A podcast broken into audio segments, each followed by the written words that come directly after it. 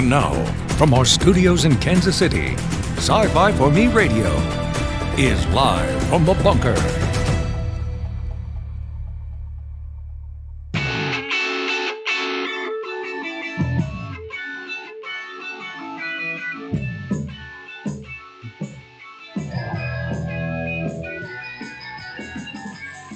There's gremlins in the station, and they are conspiring with the Stone Martin Weasels. I had everything set last night before I went to bed, and I come in this morning, and the computer has rebooted itself and reset all of the settings for everything everywhere. So we're playing some catch-up here this morning. Good morning, everyone. And welcome. Well, it's not really morning anymore, I guess. It's afternoon. And my name is Jason Knott, and I'm the editor-in-chief here at Sci-Fi For Me. Welcome, everyone. It is Spider-Man Day. Well, it's one of the Spider-Man days. It is recognized as kind of officially when Amazing Fantasy number 15 hit the shelves. And so that was the first appearance of Spider-Man. Of course, everybody says Spider-Man Day is August 1st. And I read an article earlier that this issue of Amazing Fantasy was actually out on shelves prior to August. The cover date is August of 1962. But it was probably on shelves as early as middle of July, early July, and some places say it may have been out as early as May. They did things a little different back then. All right, so the live chat is open. We are open to comments anytime that you want to share your thoughts, whether you're here with us live or not. We do invite you to share your thoughts with us. I do read all of the comments. I read all the emails. The email address, livefromthebunker@scififorme.com. And, of course, we're on all the socials. And there's a newsletter. You can sign up for it. I actually got one out this week, first time since April, so I'm feeling pretty good about myself. Programming notes, tomorrow night is The Ranker Pit. Normally, it's on Tuesdays, but this week we're doing it Thursday because this afternoon is the Walt Disney Company earnings call. And I imagine that Bob Chapek will have a thing or two to say about a thing or two, and the internet will blow up about it, and people will be blowing a gasket, whatever he says.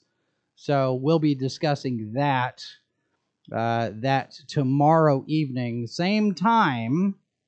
8 p.m. Eastern, 7 Central. So that's the plan there.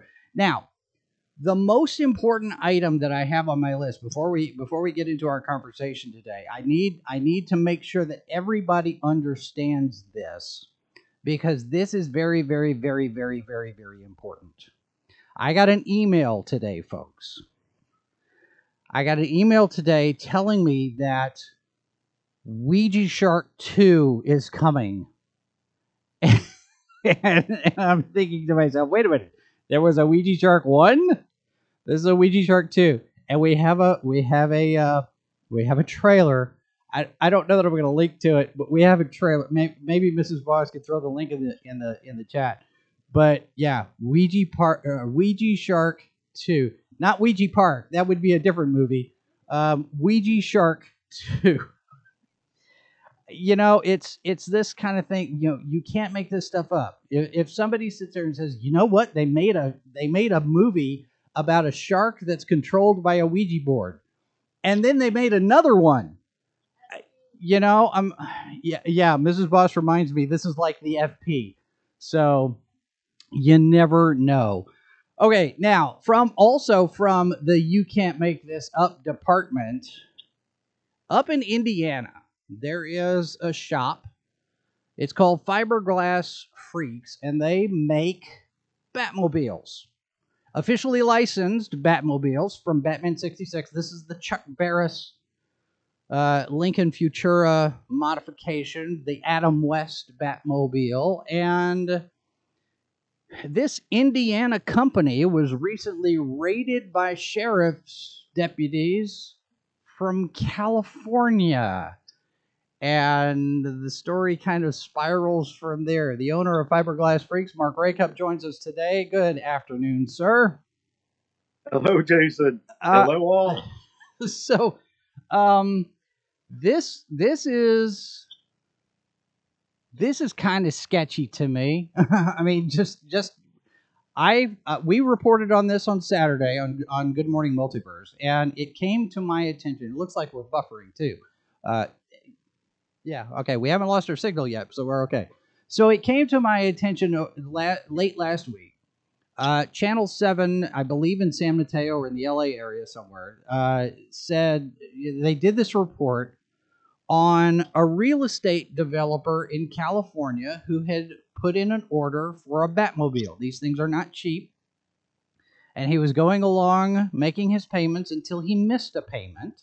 And I understand it's a $20,000 payment that he missed. And so his car got put to the back of the line after you made numerous attempts to contact him and whatnot.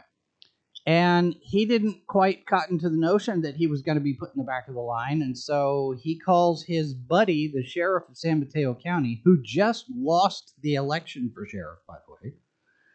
And next thing we know, you've got a lieutenant, a sergeant, two deputies from San Mateo County up in Logansport, Indiana, which I did the search. It's 2,265 miles by car from San Mateo to Logansport. And he sent them on taxpayer money to raid your shop. Do I have all of the spine of this story correct? Yes, you do, Jason. There was one thing right at the very beginning in your intro that I want to make a correction. A lot of people do mistake Chuck Barris, and it's actually George Barris that built the Batmobile. George Barris. That's right. Wanted to make Chuck Barris was from the Gong Show, that's so right. He was a popular name also. But so just to get that out of the way before you get inundated by people talking about that, I figure we better stay on topic otherwise here. So, I do appreciate that. We try to stay as accurate as possible here. Right. And you're absolutely right. That is exactly what happened. I did have a customer. He did not make a payment for almost 9 months. And at that point, I had to make a very tough decision. I don't like to make the decision to bump a car to the end of the line. It makes my life more complicated to do that. It makes the life of my staff members more complicated. So it's better for us to stay on target. And but at that point, after 8 months, I had no idea when he or if he was ever going to come back aboard. So at that point, I made the decision to bump his car to the end of the line. All the other cars moved forward, and we began working on other customer cars, and his was going to be at the end of the line. And he was livid, as you've probably seen in the news report. 4.3 million views of that original ABC7 news story. Who would have ever thought that it would have gone that viral? I expected viral, but nothing like this. Right. And I saw it, and then I caught apparently a follow-up story, and there was a mention of a third one that I haven't seen. So apparently, there have ABC7 has done 3 stories on this, and they've talked to you. They've tried to talk to the real estate guy, and I guess we could mention his name. But we don't necessarily have to because this situation really, really involves. To me, this is abuse of power beyond anything that you would. Normally expect, because the real estate guy knows the sheriff. Sheriff sends his people out. And there's clearly no jurisdiction here. I mean, how did they present when they first showed up? How did they present things to you? Did they have a warrant? Did they sit there and say, well, we've got probable cause? How'd they get in? Well, one part of the story that somehow has slipped through the cracks is that they convinced a local sheriff to go ahead and write a warrant and a local judge to go ahead and sign the warrant. So they came in with a search warrant from Cass County, and that particular search warrant was specifically for the car. Now, the other 3 warrants were written in San Mateo, and those I didn't find out about until much later in the process. It was right at the tail end of that particular day, July 19th. It was a day that will live in infamy, as they like to say. 3 weeks of a living nightmare here, Jason. It's been absolutely awful, every single moment of this thing. But the tide appears to be turning, so I won't get too far ahead of the story here, but it does appear to be turning our direction. Well, that's good, and I think part of that too involves you have the sheriff in San Mateo apparently now is answering questions from the board of supervisors on all of this stuff, because let me back up a minute, because at the time this story broke, when the investigation, the investigative reporters were looking into this, and they contacted the sheriff's office. The sheriff is on vacation for a month and is unavailable, and nobody else in the office wanted to talk to the TV station. And this comes after the sheriff has lost his election, so he's out by January. So there's really not anything that anybody can do for him as far as consequences go. He's already lost his job. But there is this question. I mean, Dan asked this question: is the county going to require the sheriff to reimburse? I mean, I think Dan is saying if Cass County will require the sheriff, the San Mateo County, to reimburse them. But this goes beyond that, because the follow-up report, they're talking to the district attorney now, ABC7. But to begin with, they were talking to an assistant district attorney who had originally decided not to pursue the case, but then after the raid, then now suddenly we have a case that they're pursuing. And then the third report, the investigator reporter is back and actually now talking to the district attorney, and the district attorney is saying, well, looking at your reports, this belongs in civil court. This shouldn't even belong here. But right. It does look like an abuse of power. It looks like cronyism. I'm going to call my buddy the sheriff and see what he can do, because, don't you know who I am? It's kind of like Paul Pelosi pulling out his little police membership card. Don't you know who I am? How do you process this? Right. And all I can do is comment on Dan's reporting, because I don't have any inside information except what we're all seeing from the Dan Noyes reporter from ABC7. And his investigation has uncovered all kinds of things that were, I suspected that there was something completely, totally wrong, that the stank to high heaven, but to know with evidence, I didn't have any of that. Yeah. So what happened was that there was a whistleblower from inside the sheriff's department that contacted Dan, and if Dan had blown off that whistleblower, or if the whistleblower had never come forward, none of this would have come to light. Wow. So that's how, yeah, exactly. And then three more whistleblowers came to corroborate the story of that original whistleblower. See, so that's that veracity. Yeah, I didn't know that part.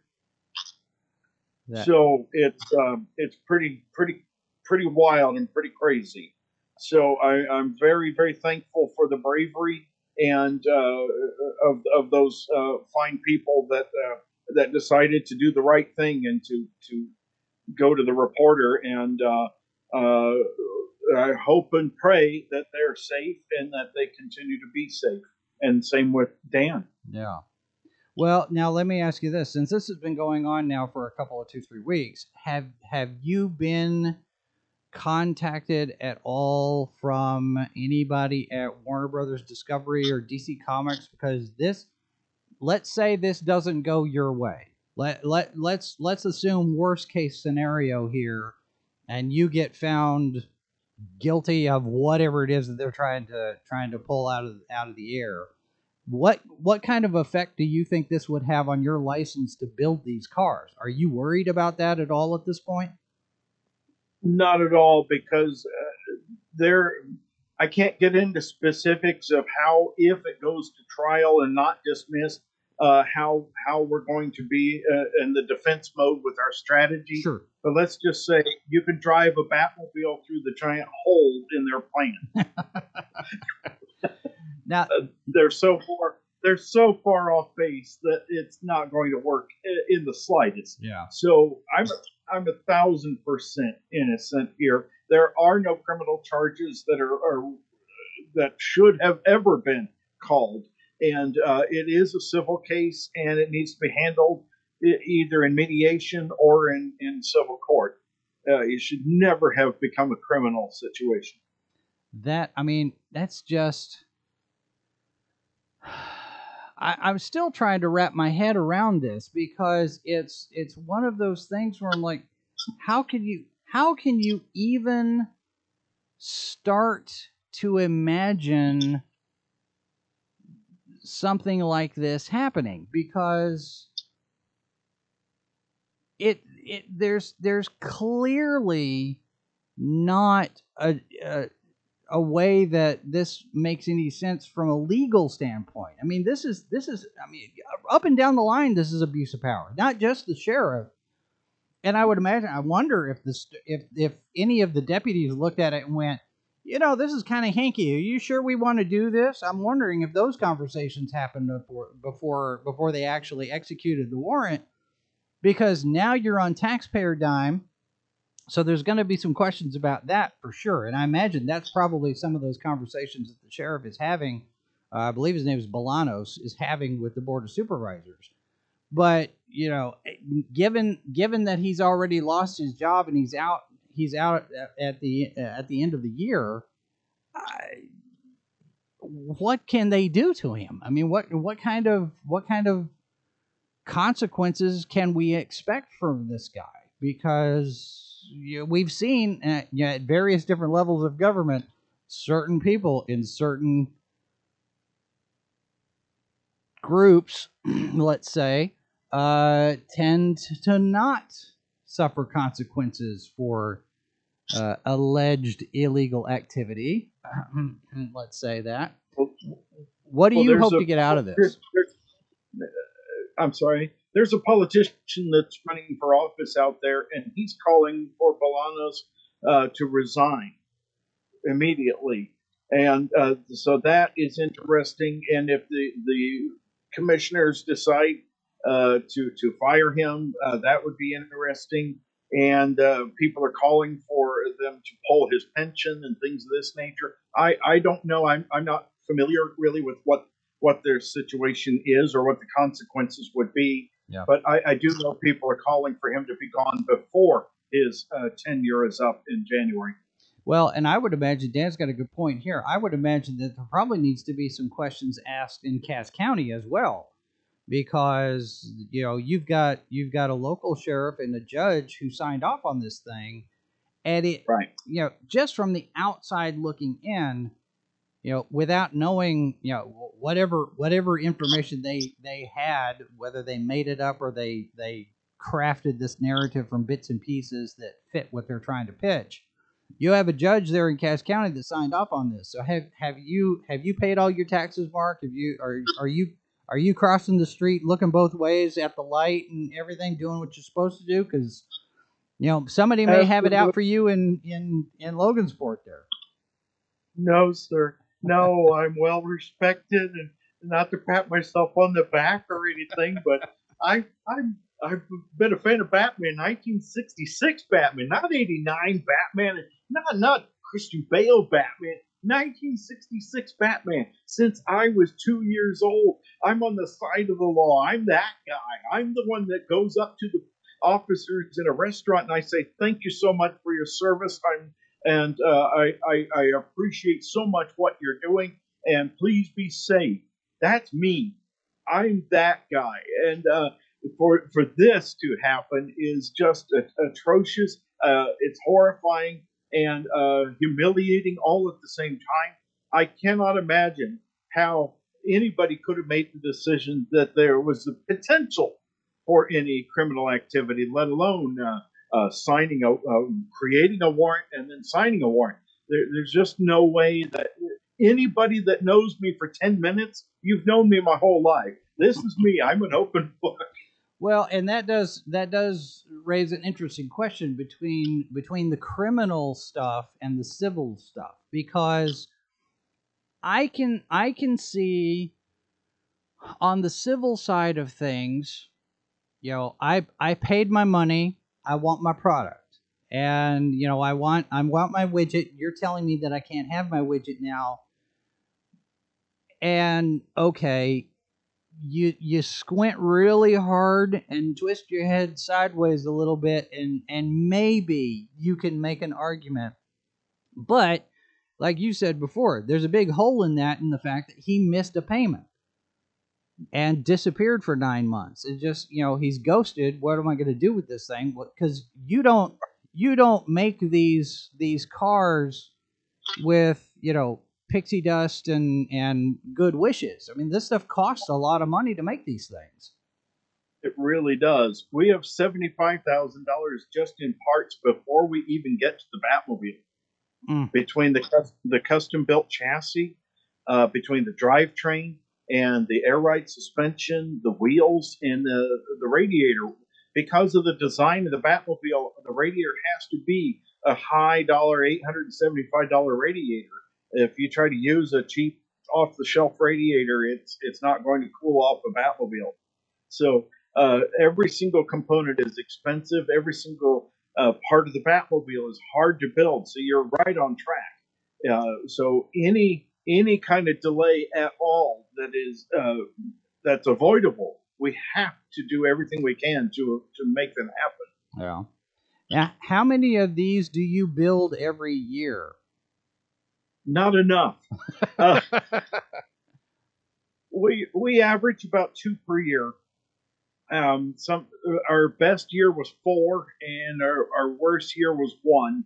But most of the time we hit 2 cars per year, and I'm hoping to see some improvement in that with some of the changes that we have forthcoming.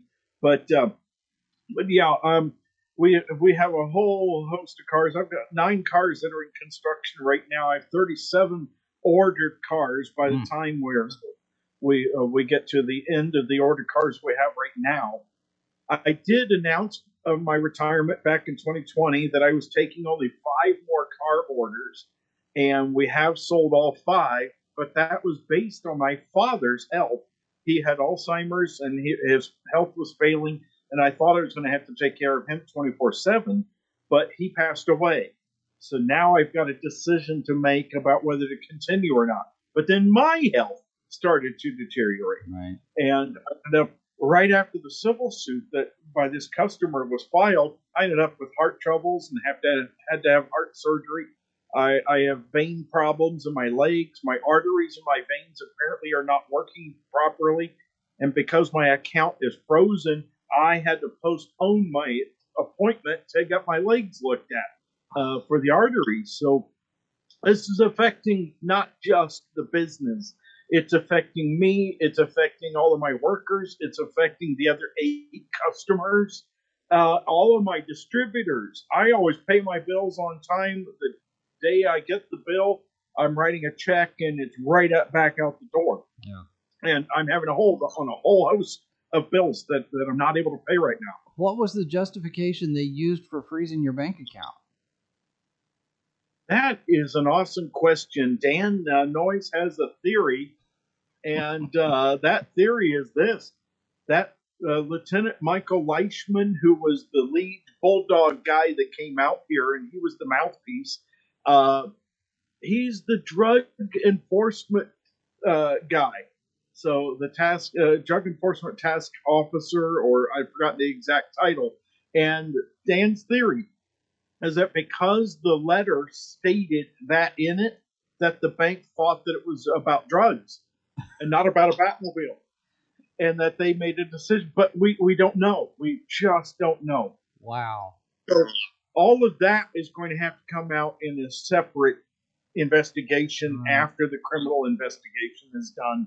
So it gets hard to speculate, and I don't really want to speculate too much on why the decisions were made. But the criminal side of it is just absolutely ludicrous. And anybody, just like you right now, have already gone, wait a second, none of this makes sense. Nobody on the planet, 99.9% of the planet, is saying, this is absolutely crazy and ridiculous. It's a civil situation. It should be handled in civil court. Yeah. Why would anybody ever think that there was something criminal going on? I recently had a thing where I got a phone call from the place, the UPS store where we have a mailbox for the company, and said, you know, hey, this is Tom over at UPS store. You've missed a payment for your box. Oh really? Oh, I thought we had paid that. No, and this was just, I guess, last month before, and he had been letting us use the box since it expired in February, and was just now calling me to say, hey, you need to pay for your box. I was like, okay, I'll come over today and I'll take care of it. And it's that kind of thing, you know, that communication.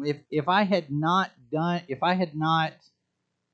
paid the fee after he called me, then he's within his rights to withhold that product. I no longer have access to it. But if I had thrown a fit and said, well, I'm entitled to that box. How dare you tell me that I can't get to it because I haven't paid for it? People would look at me like I'd lost my mind. I mean, is this... But I thought the DA really put it well in that interview from yesterday that ABC7 did. The DA said, okay, there are 9 Babe Ruth baseball bats. You were hoping to get the first one. You didn't, but you got the 9th one. There's no difference between the 1st and the 9th. They're still all Batmobiles in our case. Yeah. So why is he so upset? It's all an impatience problem. That's all that we're talking about. Could it be, I don't want to throw shade on the entire state of California, but could this be a California entitlement thing, or is it a rich person entitlement? That kind of is an odd question, given that you have to be fairly well off to even buy one of these things, but. Given that he's a California real estate developer, you know, jet setter, travels the world. He's got his little toys and his Lamborghini and his motorcycles and whatnot. Is this, do you think, coming from a position of ego more than anything else? He just, nobody says no to this guy, and now you did, and how dare you? And I didn't even say no. I just said, hold on. It's still coming. Don't worry. It's coming, and you're going to be satisfied, and it's all going to be fine. But, yeah, you're on the right track. You know, there's a certain amount of eccentricity that goes with somebody that wants to order a Batmobile, all right? Anybody that wants to drive a Batmobile, including me, there's a certain amount of eccentricity. But then you add the wealth factor to it, and that eccentricity will, you know, quadruple. And I'm used to dealing with these guys that are well-to-do, and they're used to being able to snap their fingers and to have whatever they want right then and right there. So to wait any time at all is really hard on them from a personality standpoint. They're not used to having to wait at all. And then if it goes late for whatever reason, the supply problems or a particular fiberglass body came out of the mold a little rougher than another car body, or if they've ordered additional options and things like that, there are multiple reasons why that a car order might have to be changed as we're building the vehicle, or part supplies just don't arrive. Because of COVID, we're having a really tough time getting a lot of very, very important parts to build these cars. Right. So that drives the wealthy absolutely nuts. Here's the problem. It is ego, and it's not in a bad way. They've told their friends they're getting a Batmobile. Their friends are now making fun of them because they don't have the Batmobile. And I get that. And I own that. I own that heat 100%. And I tell them, look, you're absolutely right. It's late. I'm so sorry. And we're working on it. I give you updates to let you know what's going on your car. Hang in there. I promise, just like every other Batmobile customer we've ever had, you're going to be blown away and amazed and happy when you receive your car. and you're going to say the wait was worth it. Every single one has said that. I keep looking at these things, and the amount of detail on these, and the fact that they're street legal. I'm assuming they're street legal, and I'm like, I kind of want one, you know. I wouldn't mind having a Batmobile. It would be kind of fun to tool around in this thing. I mean, bragging rights, sure. We got Christmas is just around the corner, right? Now, let me do this. Let me take a break and come back, and we'll talk about just how long it takes to build one of these things, because it's not it's not something that happens overnight. So let's get into that. When we get back, we're talking to Mark Racop of Fiberglass Freaks, the builder of Batmobiles. We will be back right after this. Stand by. We are vengeance. We are the night. We are Sci-Fi For Me. It's like, okay, hold on. You've got somebody, and all he does is put on some glasses and slicks back his hair, and nobody knows who he is. Nobody recognizes him. It's like that scene in the Green Lantern movie where she looks at him and is like, "How?" You know, it's like, you just put on a mask and you expect me not to recognize you? The H2O Podcast, Monday night at 8, only on Sci-Fi For Me TV. Good Morning Multiverse, Saturday morning at 11, 10 Central, only on Sci-Fi For Me TV.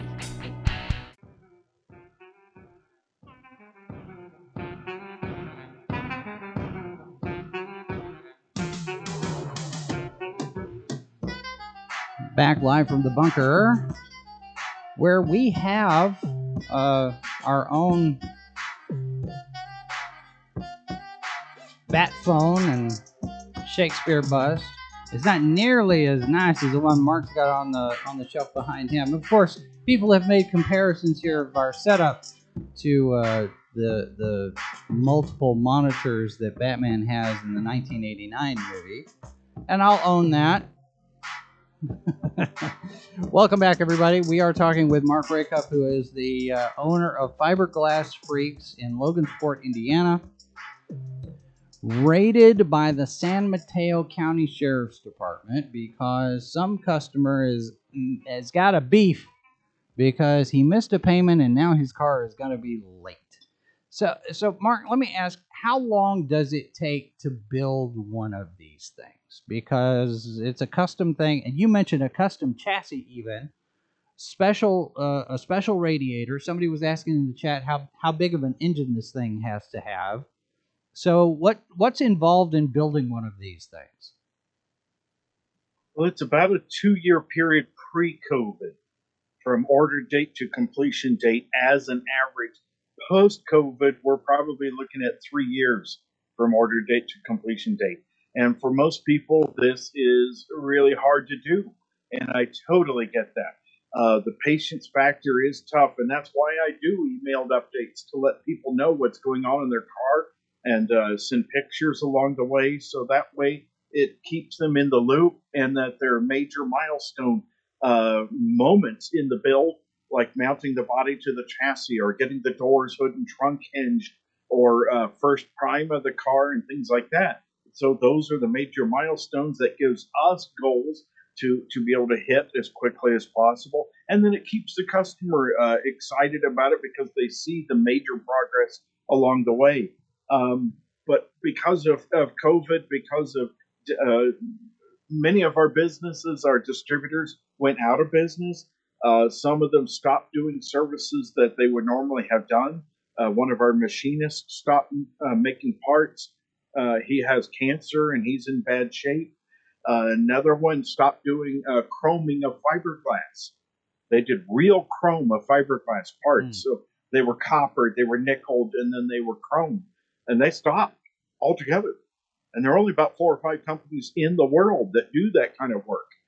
You can find spray-on chrome, but that's all silly and it's not very good. And you end up with champagne bubbles or with green oxidation happening on it. So it's not a good answer. So those kinds of delays, the surprise delays, shipments from China being delayed off the coast of California, We can't get sway bars for our chassis right now, for instance. It takes 6 months or even 8 months to receive some of these parts that we order way before. We order those day one to say, anything that's hard, anything that's going to take forever, we have to order those immediately. So you mentioned that there are certain things that only a few companies do. I imagine you probably don't have a very deep bench when it comes to suppliers for this thing. Right, for sure. It's the number is surprisingly high. I don't know. We probably have 50 or 60 distributors for the various parts of the car. But the major components is what you're talking about. So like the airplane canopy manufacturer that makes our bubble windshields, he ended up getting a contract with Boeing and had to provide 300 airplanes worth of windshields to them. Suddenly, we're on the back burner because I only ordered 5 sets of Batmobile windshields. So it takes a while to get these things through. And again, I totally get it. They've got much bigger fish than me to have to deal with. Yeah. But that's hard to explain to a customer to say, why isn't my Batmobile done yet? Well, here's the reason. We can't get Batmobile windshields.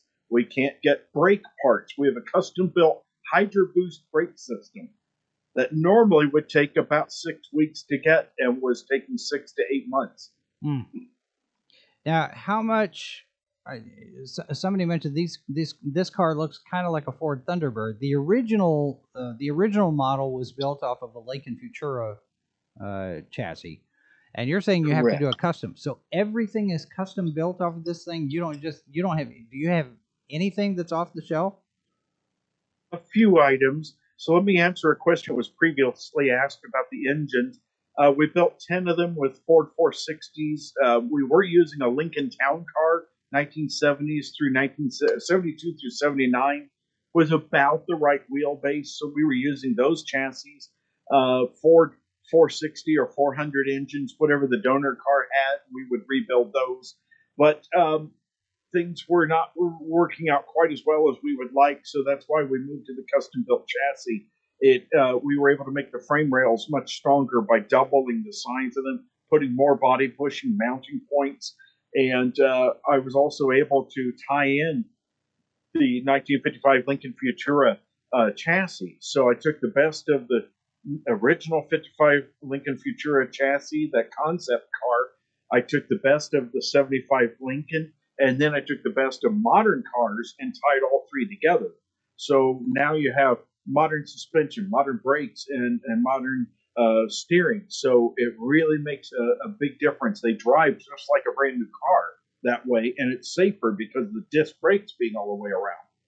But now we're using Corvette engines. The LS platform has been super popular.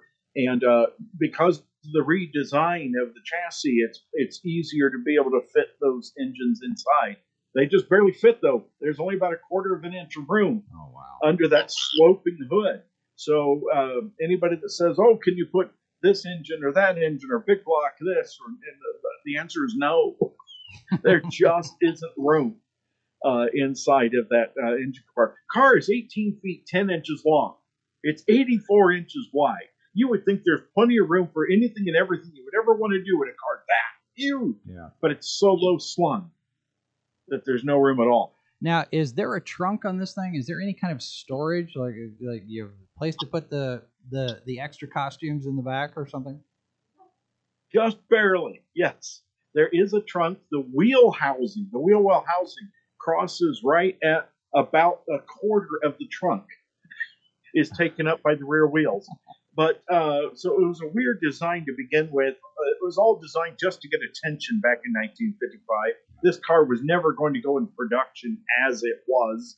Elements of it made it to the 56 Lincoln Premier or to the 58 Lincoln Mark II. I think it was the Mark II car. But none of them, no Futuras were ever built as exactly as that show car was. So the trunk was offset to the front by about 16 inches. And then George Barris made it even more difficult to get to the trunk by adding the rocket exhaust tube and the parachute packs and an antenna right there, behind the truck. Now, you mentioned the jet exhaust. How are you making that work? I mean, what exactly is that you use in that piece? It operates much like a propane grill. There's a 20-pound propane tank inside the trunk.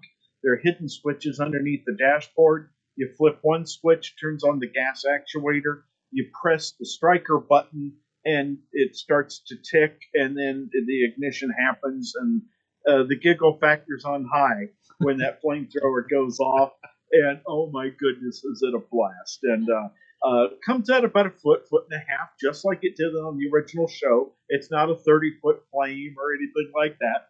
But we wanted to make sure those switches are hidden so that way no kid could jump in and accidentally fry his birthday party or something. There are about 5 steps that have to be taken to be able to even activate it. Yeah. So it really is important for us from a safety perspective to make sure that's as safe as possible. But it is so much fun. I'm sure it is. I mean, I look at these things. I see some of the different videos that you've got on this stuff. I'm thinking, you know, that just to sit in one would be kind of fun, but to own one, that'd be kind of fun to do. Mrs. Boss's road trip, maybe a belated honeymoon. What? We're 3 years out, man. The honeymoon's over. No way. 35 years of marriage, and I tell you, you keep that honeymoon alive every single day. It takes work, but that's okay. That's what they say, right? Yeah, that's right. Love is an action, not an emotion. And the action here is you guys come to Logansport and absolutely we'll go for a ride in the Batmobile and have a great time here at Logansport. That'll be fun. Now, it's funny you mentioned that because I made my one feature film that I made was a romantic comedy because it's cheap. And so I got this scenario where this couple, they're having some issues because, you know, misunderstandings and expectations and whatnot. Where do we want to take this relationship, right? And he's thinking, well, I think I might want to marry this girl. I think this, you know, I think she's the one. And he goes away with his dad to the cabin. And very much like what you're saying there, I've got dad telling the guy, you know, love is an action. Love is a choice. It's a decision. You know, it's not some box you just don't, you know, fall into the box and you're done. You have to choose to do this. You know, this is something that you actively pursue rather than just, you know, just whatever. So it's interesting to hear that, and I'm wondering if some of that is a background that you and I share being members of the Church of Christ, because you are also, besides building Batmobiles, you're also the interim minister at the Yorktown Road Church of Christ up there in Logansport. Yes. How has your congregation reacted to all of this? They, of course, are 100% in support of me.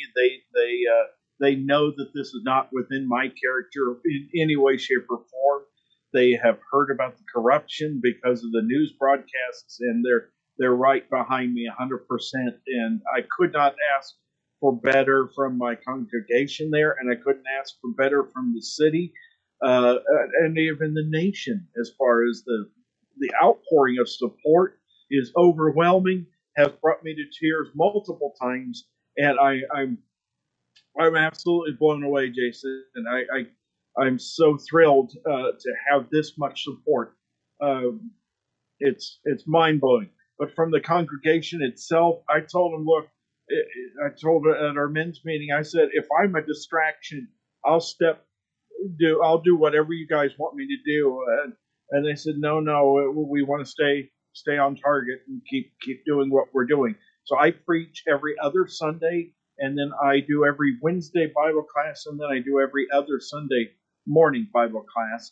And I had been preaching.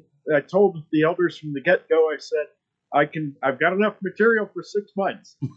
So 3.5 years later, I said, hey, I need somebody to help. Well, I would imagine that you've got some new material to use, because I'm looking at the description, your bio on the church website, and it's it talks about how you use pop culture references and entertainment references to illustrate in your lessons. I imagine now you've got a boatload of material that you can use here with all of this, right? Absolutely.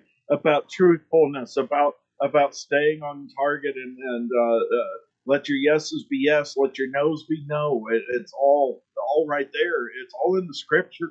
As Solomon said, there's nothing new under the sun. So we know as Christians that there's going to be trials and tribulations, right? We're told that, but since we live in the United States, we don't believe that. We don't see what the rest of the world sees. Missionaries that are in different countries have been murdered because of preaching the word of Christ. And here we are in the United States, and we're so incredibly blessed to have the freedom of religion that we so far have, and Lord willing, that continues, and that we're able to do our ministry and to preach the truth and the word of God. But I'm certainly going through trials and tribulations with the account frozen, with all of these kinds of things happening. In no way, shape, or form, it isn't anywhere to the level that Job went through, but it's it certainly makes you go, huh? I would imagine so. Well, and this is one of those things too, where it could be very easy to fall into the temptation of anger and vengeance, and I'm going to get back at this guy. Who does he think he is? This so-and-so who coming out of California thinks he's all better than everybody else, get all high and mighty and up on the horse and whatever. And it's also, besides the test of humility, you talk about how viral this thing has gone and how much press it's gotten. It's an opportunity too, because here you are now with a national exposure that you didn't have, probably a worldwide exposure that you didn't have, and there's an opportunity here to walk the walk, as they say. You're living the life, and you're presenting an example. Well, now here you are, spotlight's on you, and Now it's a practice what you preach type of moment where you sit there and say, well, yes, I'm a Christian, and this is how we're handling it, and we're doing the best we can, and not given to vengeance or anger or anything like that. So right. I think it's a tremendous opportunity for you from an evangelistic side of things. Has that been discussed? I mean, not to sit there and say, well, we're going to capitalize on this, and yes, let's take the spotlight and do this, but have opportunities presented themselves on that side because of all of this? The number of views on our Facebook Live page for Yorktown Road Church of Christ has increased, and that has been a huge blessing. One of the members of the congregation said that she had been praying that this would the outcome would be that this would glorify God. And what a brilliant, brilliant spiritual application here. And I was just thrilled that she had prayed for that, and I started praying for that. So I was so into the moment, so close to it, that I didn't even think about that this would possibly be an evangelism tool, and it has been. It has been. To think that Dan Noyes of ABC7 actually talked about that, showed me preaching up on the screen, talked about the Facebook page.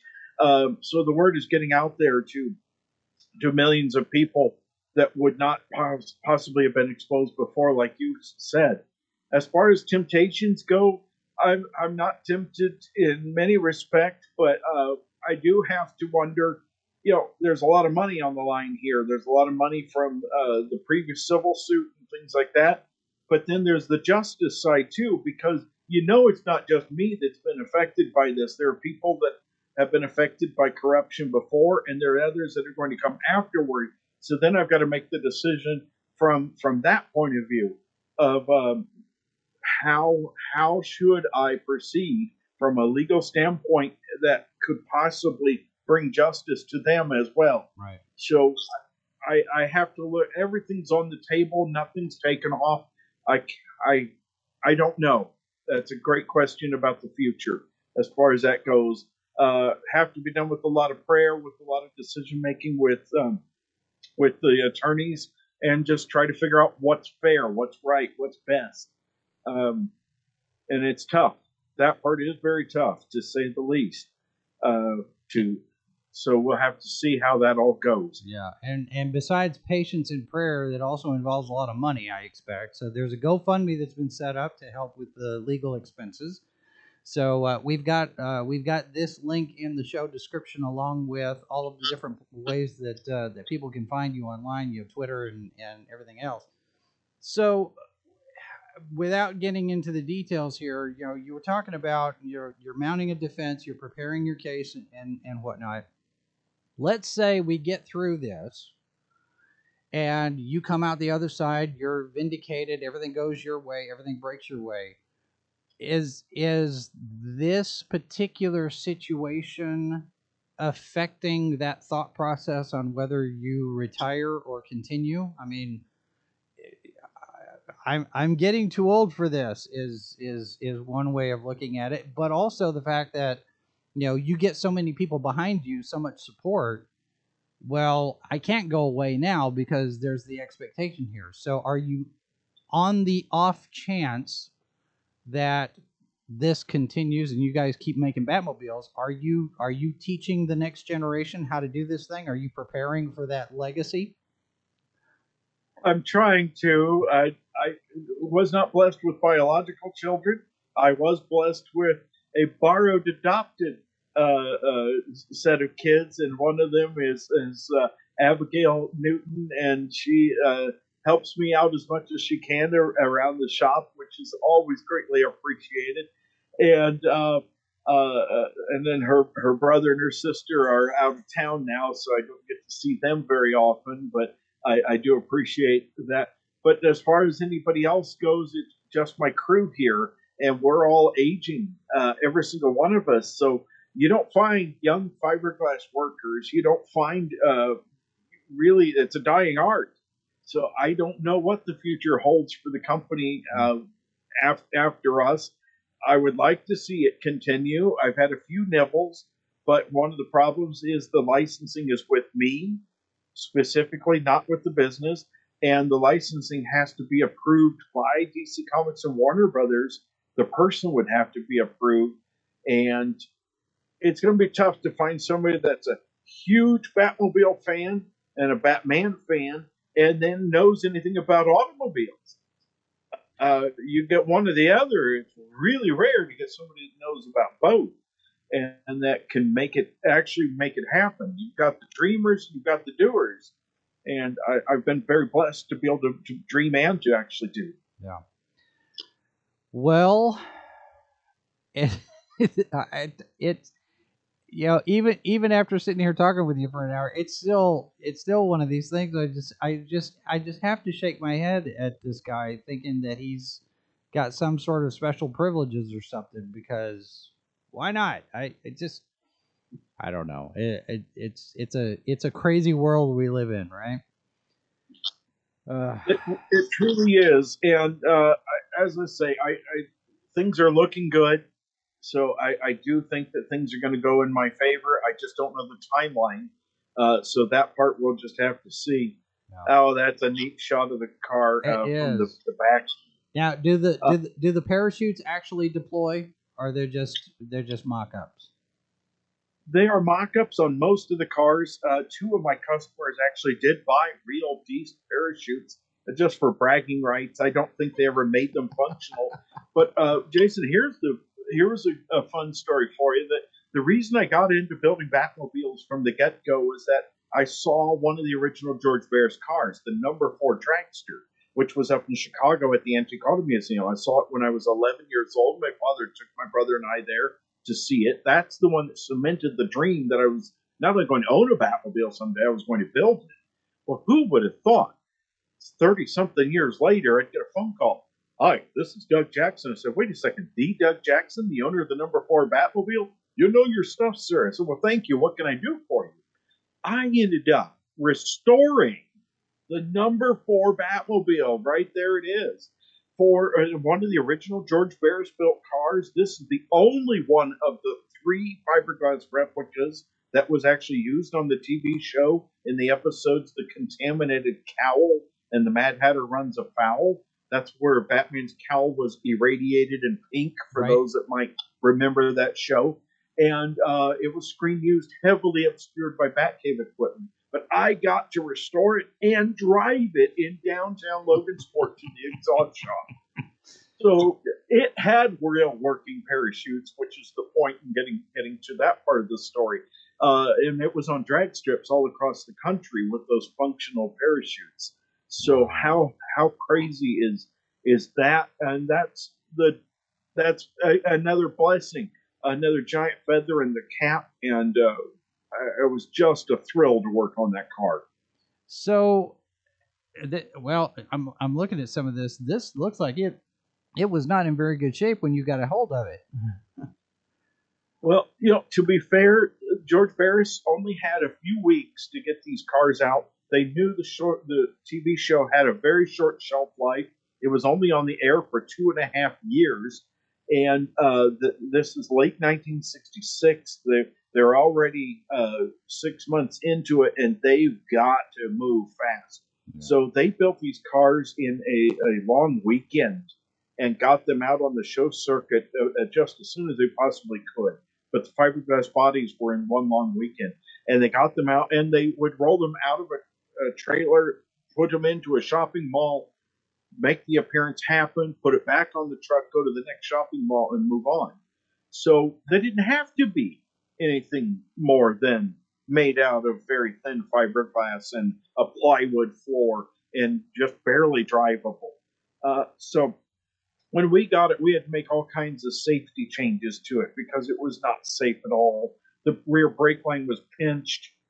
The castle nut holding the steering linkage together was about to fall off on its own. There were multiple problems that we took care of. Wow. I can't fathom being able to do this kind of thing. I mean, you know, we sit here and we talk to people, we talk to producers, we talk to actors, we talk to authors, you know, and celebrities and whatnot. And I get people who find out what we do and like, oh, that's kind of cool. I'm like, you know, I interview people. This is not any big deal. You know, I don't think anything of it. And then here you come in, you're building Batmobiles, and I'm sitting there thinking, oh, this is cool. This is the cool part. This is not, you know, this is something that I never thought that anybody would do, but it looks like a lot of fun. I pinch myself daily. Well, the website is, let me pull this up here. The website is fiberglassfreaks.com. And you're also on Twitter and Facebook and Pinterest, of all things. And I'm gonna have to log in and start following you over there because we don't use our Pinterest account near as much as we probably should. But we've got links to all of this in the description. So. I don't either, Jason. I'm just on Facebook. I know I've got those other accounts, but I'm not active on those others. Facebook and is the main one. So if anybody does want to contact me through Facebook is the best bet. All right. Well, good luck with everything, and hopefully the case breaks your way, and we'll be looking for updates. And as we get more information here, we'll likely be sharing those on Saturday morning's program on Good Morning Multiverse. And at some point, maybe we'll have you back to talk about your expansion into bat cycles and bat vans and bat helicopters.